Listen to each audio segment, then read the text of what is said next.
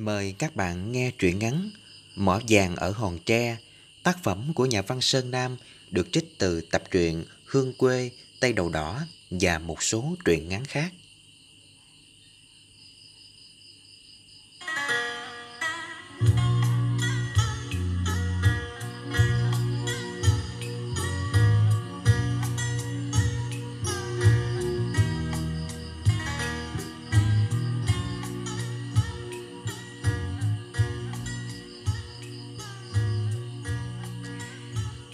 Hòn Tre là hải đảo nhỏ bé do ông Tây Lani khai khẩn độc quyền, quy tụ chừng vài chục nóc gia, gồm nào là dân đánh lưới, dân cu ly làm cỏ trong vườn dừa, dân trộm cướp chờ cơ hội ăn hàng và dân thất nghiệp.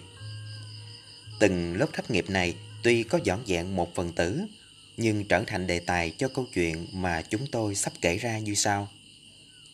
Anh tên là Tư Hùng, anh của bà Nằm Lani từ khi được hân hạnh làm vợ tay, đôi ba tháng một lần, bà Lani gửi chút ít tiền bạc về cho Tư Hùng để anh này nuôi dưỡng mẹ già. Nhưng bà mẹ đã mất, bà Lani làm bài toán tiết kiệm. Tư Hùng nổi giận, mướn người đưa anh ra hòn tre để trách mắng đứa em gái bạc bẽo. Cô quên tôi rồi, ngày nay con làm nên sự nghiệp, theo luân lý ông bà, cô nên tiếp tục gửi tiền về. Bà Lani mắng xối xả vào mặt Tư Hùng. Tôi nuôi mẹ tôi, mẹ mất rồi. Tư Hùng mỉm cười, nụ cười hiên ngang, lạnh lùng, nhậm đầy vẻ triết học của kẻ ghiền á phiện. Cô phải nhớ, tuy tôi thứ tư, nhưng tôi là con trưởng nam, giữ gìn hương quả. Bà Lani ngạn họng nhưng tìm ra lý lẽ khác. Chồng tôi kiểm soát tiền bạc, nó biết mẹ đã chết nên nó không đưa tiền. Tôi làm gì có tiền riêng để gửi cho anh. Cỡ này nó quạo như con chó. Nghe đâu Nhật bổn tính chuyện đảo chánh đuổi Tây về nước. Mới hồi sáng hôm qua, tàu binh đổ bộ lên bãi. Tại Nhật Bản leo lên hòn tre, căng dây đo đất rồi hỏi lý lịch của từng người. Dân ở trên hòn tre đón rước niềm nở. Mấy người lính thủy Nhật bổn hứa bắt nhốt vợ chồng tôi khi nổ súng. Tốt hơn thì anh nên về đất liền, kẻo liên can. Nghe em gái trình bày, Tư Hùng mỉm cười. Cô đuổi tôi hả? Ở đất liền á, tôi chịu thất nghiệp hàng năm 7 tháng rồi nên mới giác mặt ra đây để làm mướn. Cô trở vô nhà hỏi nó thử coi, tôi chờ. Nói xong, Tư Hùng vào nằm cho đỡ mỗi lưng trong căn chòi của bọn cu ly chữ trường dừa. Giường dừa của Tây Lan Ni to lớn như một khu rừng. Khỉ sống từng bầy, nhảy chuyền từ ngọn dừa này qua ngọn dừa kia, trông thật vui mắt. Tư Hùng suy nghĩ, hòn tre cách đất liền hàng chục cây số làm sao lột khỉ vượt biển ra đây được? Anh ta kiếm bọn cu ly mà hỏi, bọn này trả lời. Xưa kia có người phá đám, mang ra ngoài này một cặp khỉ để báo hại ông Tây Lani. Cặp khỉ đẻ lung tung trở thành khỉ rừng. Tư Hùng chưa tin nơi lời giải thích ấy vì biết đâu bọn cu ly bịa chuyện để mỉa mai vợ chồng ông Tây Lani. Hồi lâu, bà Đầm Lani đến gọi. Anh Tư, được rồi, nó đang cần một người khôn ngoan hơn đám cu ly này. Tư Hùng nói, nó muốn rước anh lên làm cặp rằn hả? Thân anh yếu đuối trước sau gì cũng bị tụi nó rình đập một trận. Anh ra đây để sống, chứ đâu phải để chết. Chưa chi mà anh đã nói chuyện xui xẻo. Anh lại gốc dừa này để em nói rõ đầu đuôi. Cỡ này anh nói buồn. Nó muốn có người nói chuyện đời xưa để giải sầu. Tư Hùng đáp, tiền bạc thì anh không có. Chớ mấy chuyện đời xưa thì anh nhớ lại hoặc đặt mấy hồi.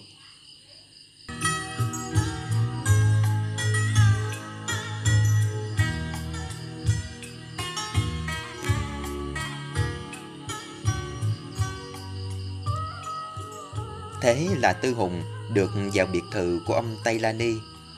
Cùng cảnh thơ mộng làm sao? Mở đầu câu chuyện, Tư Hùng ôn lại mớ kiến thức của mình để thị quay. Cái biệt thự của ông giống kiểu nhà mát của giới quý tộc ở bên Thụy Sĩ, ở gần hồ Lê Măng bên sườn đồi.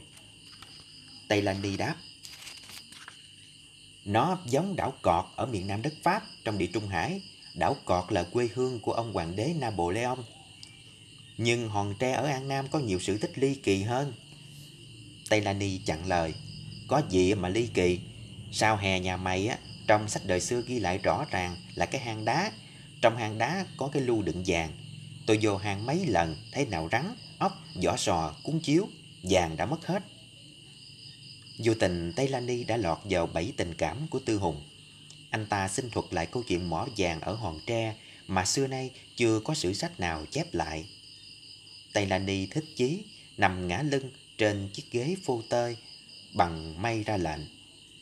Anh nói nghe thử coi, hèn gì dân cu ly muốn làm giặc, hiệp sức với bọn lính thủy Nhật Bổn để đuổi tôi về Tây. Tụi Nhật Bổn kiếm mỏ vàng, mỏ bạc, mỏ dầu lửa giỏi lắm. Mấy đứa cu ly nghe theo tụi Nhật Bổn, hõm rầy đó tụi nó không đánh cá, không làm cỏ vườn dừa mà chỉ leo lên núi hứng gió, chờ tới tháng lãnh lương của tôi. Theo giả thiết của Tư Hùng, xưa kia ở Hòn Tre người tứ xứ kéo tới làm ăn khá đông. Trước khi người Pháp kéo đến, Hòn Tre đã là nơi đô hội. Người Nam Dương, người Sim, người Mã Lai, người Tàu gặp gỡ để buôn lậu và tìm vàng. Họ cất chồi ở sườn đồi rồi giả bộ lên chơi trên chót hòn để cuốc rẫy hái thuốc trường sinh bất tử. phèn đó có một ông thầy địa lý Tàu, một anh chủ quán rượu, một tướng cướp, một anh cuốc rẫy gặp nhau trong tiệc rượu. Tứ bề im lặng không có bóng người lạ. Họ uống rượu và chích vào mạch máu ở cùm tay để thề thốt, theo ý kiến của thầy địa lý Tàu. Chúng ta kiếm mỏ vàng, hãy kiếm được chia ra làm bốn phần bằng nhau. Theo sách địa lý, hòn tre gọi bằng kim quy và hình dáng giống như con rùa vàng. Tây Lani ngáp dài. Nói cho lẹ, vàng ở đâu? Tôi ra đây hơn 30 năm rồi. Nếu cuốc ngập vàng thì bọn cu ly đã đâm chém nhau đổ máu, rồi chánh phủ Pháp đem quân tới tịch thâu cho công ty đấu giá. Mơ hồ quá, đá ở hòn tre đã thuộc về loại đá ở đáy biển, mới trồi lên hồi thì thời thiết thứ tư của trái đất, đâu phải như ở Mỹ Châu. Từ Hùng chẳng mảy may thối chí, vì tuy liêm diêm đôi mắt nhưng Tây Lani vẫn nghe ngóng. Theo lời anh ta, sau đôi ba năm hợp tác bí mật, đêm hôm nọ anh chủ quán rượu rượt theo một con nai tới cây trắc cũng đầu vô gốc cây mà chết. Bốn người bạn xúm nhau xẻ thịt nai, đốt lửa mà nướng. Lửa cháy lên sáng rực, ngày càng nóng. Mặt đá bỗng thay đổi màu sắc, ánh vàng chói ngược lên trời. Nghi ngờ gì nữa, thầy địa lý hô to. Vàng, mình nướng thịt nai trên đống vàng mà không hay. Anh chủ quán dùng cục đá khá to liền ngay chỗ lửa cháy nóng. Mặt đá móp xuống. Đúng rồi, vàng có vậy mà mềm, có lẽ nó còn non chưa tới tuổi. Anh cuốc rẫy bèn hơi cuốc bổ xuống, lưỡi cuốc dội lên, anh ta xoa tay quăng cuốc. Giang thật rồi, loại vàng này đúng tuổi, hàng chi nó cứng hơn sắt thép. Sau rốt, lời thầy địa lý nhắc lại lời thề trích quyết năm xưa. Tất cả hứa giữ bí mật, chẳng tiết lộ địa điểm mỏ vàng, chẳng tri hô cho người tứ xứ biết rằng hòn tre là một mỏ vàng vô tận. Trong lúc chờ đợi, thầy địa lý mang cái lưỡi cuốc vô đất liền, tới chợ rạch giá, nhờ một anh thợ bạc phân chất mỏ vàng dính lớm đốm vào sắt thép. Buổi tiệc thịt nai vừa chấm dứt, ai nấy tìm cách quăng xương nai, thịt nai xuống hố để phi tan. Tên cướp, tên chủ quán chạy đến mấy lùm cây để kiếm lá vàng và đất để phủ lên mặt của mỏ vàng. Trước khi từ giả, bốn người trong công ty tìm vàng bàn rót ly rượu cuối cùng để trích quyết, uống máu thề lần thứ hai. Kể chuyện tới đó, Tư Hùng lên giọng cho ra vẻ hấp dẫn, hồi hộp. Đó đó là buổi tiệc cuối cùng của đời họ. Tây Lani sửng sốt. Sao vậy? Họ chém giết lẫn nhau chăng? Hay là mỏ vàng giả? Mỏ vàng thiệt, họ đâu chém giết lẫn nhau. Họ giữ bí mật nhưng họ chia lìa. Và mỏ vàng ấy, tôi bảo đảm rằng nó còn nguyên vẹn trên chót hòn tre này. Vậy mới ly kỳ chứ. Nói tới đó, Tư Hùng đưa tay lên miệng, che cái ngáp dài. Ngược lại, Tây Lani ngồi nhõm dậy trút hối. Anh nói thì sao? Nói tiếp cho tôi nghe. Mệt quá, ăn cơm xong tôi nói tiếp, để nhớ cho thật kỹ di tích khoa vàng. Chỗ đó dễ nhớ lắm, biết đâu ngôi biệt thự này xây cất ở trên nền bằng vàng mà chủ nhân chưa hay biết. Bây giờ bà Lani bước tới để mở đường cho người anh đang tới cử hút áp phiện. Bà ta nói với giọng bí mật. Hèn chi, nhà này lãnh ngắt. Tụi của Ly làm vườn quả quyết lúc ban đêm họ thấy lửa đỏ sạc lên bầu trời từng cục to lớn rồi biến mất giống hệt như trái châu bà gián. Thôi, để cho anh Tư ăn cơm lát nữa anh sẽ nói tiếp. Tư Hùng than mệt, đồi xuống nhà bếp nằm một mình. Chập sau bà Lenny đích thân bưng mâm cơm tới cho người anh ruột để thừa dịp hỏi nhỏ. Anh mệt hả? Ừ, em ráng ăn cắp cho anh một cục nhựa để anh thầu đỡ cơn ngặt. Em nghe từ nãy giờ anh nói thuận lỗ nhĩ của nó không? Bà Lenny đáp. Anh giả bộ ăn cơm trắng đi. Nó dòm lom lom kìa. Nó ưa nghi ngờ lắm. Nói xong, bà Lenny chạy tới nhà trên. Tay Lenny nằm liêm chiêm, bỏ quyển sách đọc dở dang trên ngực. Nhanh như con nai chàng, bà mở hộp tủ, trộm một cục vàng đen. Tay Lenny tiếc của, tằng hắn. Bà làm gì vậy? Ra đây, nãy giờ tôi hiểu rồi. Liệu bề giấu giếm không xong, bà Lani đến cạnh bên chồng để thú thật. Tư hùng anh ruột của bà vốn nghiện rất nặng, nếu không được tiếp hơi bằng chút ít vàng đen tư hùng, sẽ mang bệnh báo hại, thêm tiền thuốc mang. Tây Lani nắm tay vợ. Được rồi, tôi biết ảnh kiền từ hồi nãy giờ lận. Chỉ có người ghiền mới chào tưởng tượng, anh nói nghe láo quá, nhưng cũng quyến rũ được bọn cu ly dược chừa. Rồi ông ta mỉm cười. Bà mở tay ra để tôi coi cục nhựa đó bao lớn. Ồ, nhỏ quá đầu đủ. Anh còn thầu cử nhiều. Nếu xong xuôi, tôi mời anh hút chung một mâm cho vui. Già đâu, người anh ruột của bà khôn ngoan quá.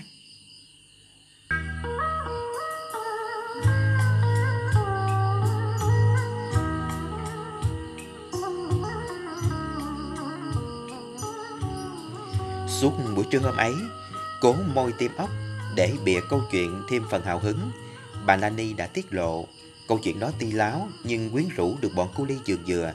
Như vậy, có nghĩa mai chiều Tây đi sẽ thâu dụng anh ta, phong chức cặp rằng trong lúc bọn Nhật Bổn lâm le chiếm trọn hòn tre.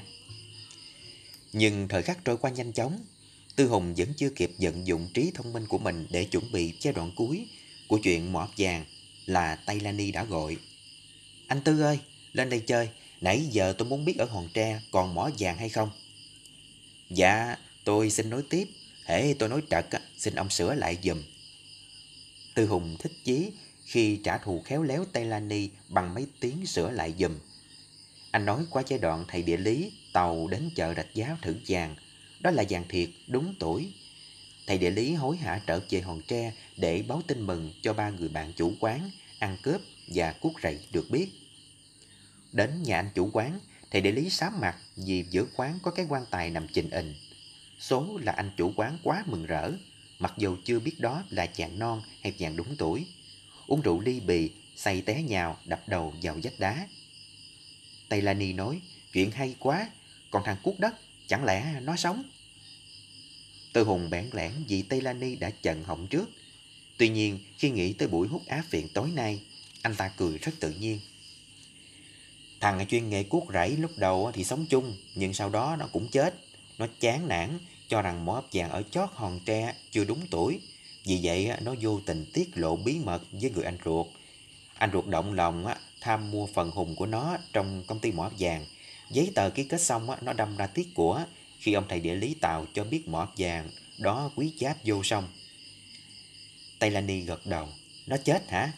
Chết bằng cách nào cũng được. Nó tiết lộ bí mật. Dạ nó tự giận vì tiếc của còn thằng ăn cướp có phần hùng trong công ty. Chưa chi nó đã mượn nợ mượn nần. Uống rượu đi bì Chọc ghẹo tất cả những cô gái mà nó gặp. Nó đòi đuổi tất cả dân chúng ra khỏi hòn tre Vì tất cả đều vô ơn bạc nghĩa khinh khi nó lúc làm nghề ăn cướp. Nó đòi lập một đạo binh. Tây Lani Đừng có nói chứ tới chuyện quốc sự. Tư Hùng trợn mắt. Có chuyện quốc sự mới vui. Nó đòi lập một đạo binh chiếm cứ hòn tre khai thác mỏ vàng độc quyền, nhưng rủi thay, dân trên đảo bao chê, đánh nó trước, bắt sống rồi tra tấn đến chết. Tây Lani nói xen vào, riêng về thầy địa lý Tàu, phải như vậy, như vậy. Tư Hùng đâm ra thối chí, tại sao Tây Lani can thiệp vào câu chuyện cổ tích, chính hắn đã thú thật chưa từng nghe qua lần nào. Đến phần kết cuộc này, người nghe trở thành người kể chuyện và người kể chuyện là Tư Hùng đóng vai tuồng người nghe như vậy có nghĩa là Tây Lani khinh thường câu chuyện, liệt nó vào hạng nhảm nhí, vô ý nghĩa. Như đón trúng tâm trạng của Tư Hùng, Tây Lani ngáp dài rồi nói nhanh. Chuyện ngộ quá, phải có phần kết cuộc cho hợp luân lý. Theo ý tôi đó thì thầy địa lý buồn rầu chẳng thèm khai thác mỏ vàng. Thầy ta chán nản cuộc đời xấu xa, lên chót hòn tre cất chòi để ngâm thơ uống rượu. Vì quá tham lam, dân chúng hòn tre kéo tới chòi bao dây đòi chia của. Thầy địa lý đội tự tử cho rằng khi gặp mỏ vàng các ngươi sẽ chém giết lẫn nhau. Nhưng lòng dân quá hăng, họ đáp lại thà chém giết lẫn nhau vì mỏ vàng còn sướng hơn là cuốc rẫy, bán quán hoặc làm nghề ăn cướp biển. Thừa lúc thầy địa lý ngủ say, họ kéo tới bắt sống. Thầy mỉm cười xem cái chết như không nên trả lời gọn lõn. Thằng chủ quán rành chỗ có mỏ vàng nhưng nó đã chết rồi. Tụi bay giết tao vô ích. Bây giờ nếu tha mạng cho tao, tao điểm chỉ cho tụi bay biết mỏ vàng quý hơn. Dân trên đảo Mừng Quýnh mở trối cho thầy địa lý. Thầy nói, mỏ vàng là tình thương yêu của tất cả những người trên đảo Hòn Tre này. Nếu mà dân Hòn Tre yêu thương lẫn nhau, đừng chém giết lẫn nhau, thì ai nấy ăn no, ngủ yên, sung sướng hơn, tìm ra mỏ vàng mà chết thảm khốc theo kiểu thằng chủ quán, thằng ăn cướp, thằng cướp rẫy.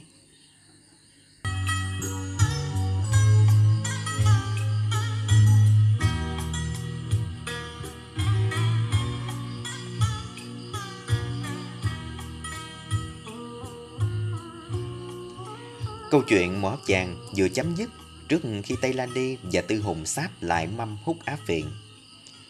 Hai người nhìn nhau lộ vẻ tương đắc, thông cảm. Tây Lan Ni nói, anh là anh vợ của tôi, bắt đầu từ ngày mai anh lãnh nhiệm vụ cai quản bọn cu ly giường dừa. Lúc rảnh rang, anh kể lại câu chuyện mỏ vàng ở chót núi cho tụi nó nghe. Tư Hùng gật đầu nhưng vẫn thắc mắc. Rồi tôi ăn tại đâu? Ở tại đâu? Lương bổng bao nhiêu một tháng? Thủng thẳng à, rồi tôi tính sao? Tôi hứa cho anh hút mỗi ngày 10 điếu, tùy theo anh làm việc sốt sắng hay lười biếng. Tư Hùng đáp, tôi hứa ở suốt ngày ngoài giường dừa để kiềm chế tụi nó. Cỡ này đã tụi Nhật Bổn hung hăng lắm, nó xúi dục dân chúng đòi chia mỏ vàng ở hòn tre. Hai tháng sau, Nhật Bản đảo chánh Pháp, vợ chồng Tây Lani bị bắt để đưa về Sài Gòn và dân chúng phá tan tành ngôi biệt thự của Tây Ba Lani. Tư Hùng kêu quan cho rằng mình là kẻ làm công nên khỏi bị bắt. Trước khi lìa đảo, Telani xin phép nhà binh Nhật để gặp mặt Tư Hùng lần chót. Anh dở quá, hồi nãy mấy thằng làm cỏ dường dừa trước mặt tôi, anh thấy không? Nuôi anh vô ích quá. Tư Hùng im lặng xin lỗi, tôi đâu phải dở. Thật ra đó, từ hai tháng rồi, Tư Hùng lãnh nhiệm vụ cặp rằng để bố trí ăn cắp dừa khô của Tây Lani cho người chở qua chợ rạch giá bán kiếm tiền, bỏ túi xài riêng. Câu chuyện mỏ chàng và luân lý mỏ chàng chỉ là đề tài mà anh ta kể để mua chuộc cảm tình của Tây Lani. Anh ta đâu có phổ biến cho ai biết. Tây Lani nói gắt lật chót cho hả giận. Anh quá tệ, hổm rài đó anh theo tụi nó để phản lại tôi. Sao không nói chuyện mỏ chàng cho tụi nó nghe? Anh kể cho mấy đứa nó, đứa nó nghe, kể mấy lần. Tư Hùng đáp, không có lần nào hết. Sao vậy? Vì tụi nó không thèm nghe. Taylani nổi giận. Không kể lần nào mà sao anh biết tụi nó không thèm nghe? Dạ, hồi mới ra hòn tre này á, tụi nó coi vợ chồng anh và tôi như loài khỉ phá hoại. Nhờ tôi gây cảm tình bằng cách khác á, nên mới có ngày hôm nay, bằng không chúng giết anh trước á, khi tạo binh Nhật Bổn đổ bộ.